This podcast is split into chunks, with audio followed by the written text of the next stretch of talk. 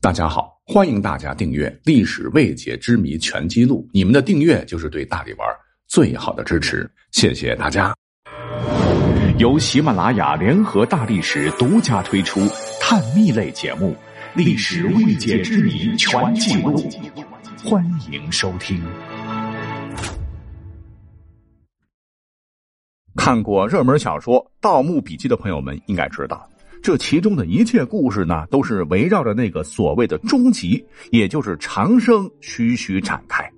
而书中有关长生的讯息，大部分都源于一个人，这便是神秘的西王母。可西王母到底是谁呀？这脑海当中有很多版本啊，是《西游记》中的、《宝莲灯》中的，那那么多版本，哪个才是西王母的真身呢？她身上到底有着怎样的千古谜团呢？为了弄清楚这个真相啊，我们必须先回到上古奇书《山海经》当中去寻找答案，因为这里边有最早记录的西王母的样貌。只是呢，《山海经》当中老人家根本就不是个人，不是骂他了啊。书里边说啊，西王母其状如人，是豹尾虎齿而善笑，蓬发戴胜，是司天之力及五残之神。翻译过来就是西王母的形貌与人很像，却长着豹子一样的尾巴和老虎一样的牙齿，而且喜好啸叫，啊呜，像老虎那样的咆哮吧。而且呢，这个西王母蓬松的头发上戴着玉胜，胜是首饰的意思，玉胜就是玉做的首饰。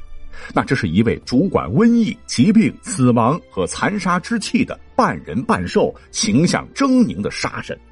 绝对称得上是中国版的复仇女神，难怪《盗墓笔记》的末尾张起灵要去守护青铜门，因为铜门的后面呢，就是《山海经》描述那般西王母的真正秘密，而张家呢又是西王母的后裔，那这个就不只是长生了，是太过于恐怖，所以要世代守护。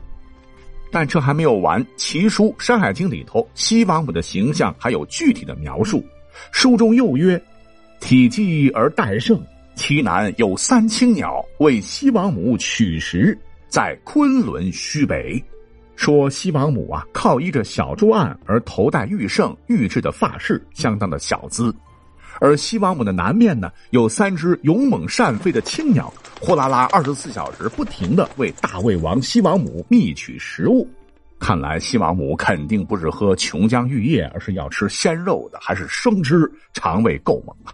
那《山海经》虽然一些记载很离奇了，但是呢，也被称作我国小说的鼻祖。可以肯定的是，西王母不完全是作者的脑洞大开所创作的。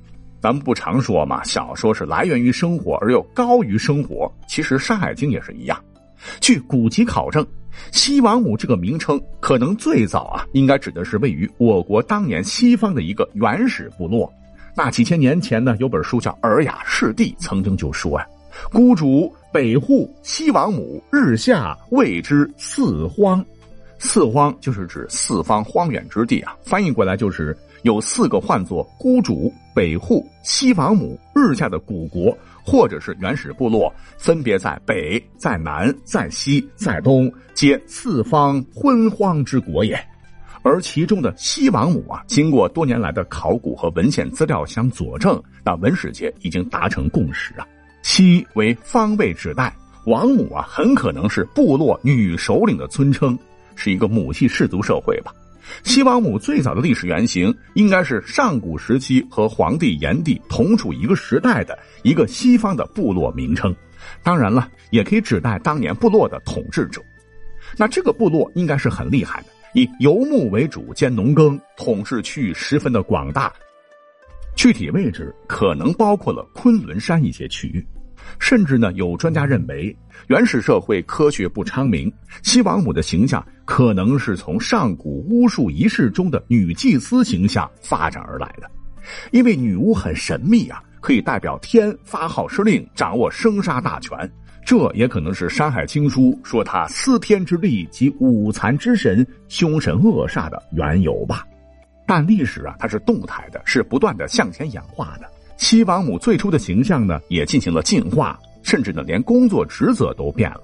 根据晋朝时出土的颠覆《史记》的当年战国魏国流传下来的官方史书《竹书纪年之穆天子传》中，又讲述了这个西王母似乎和周穆王还有一段情感纠葛。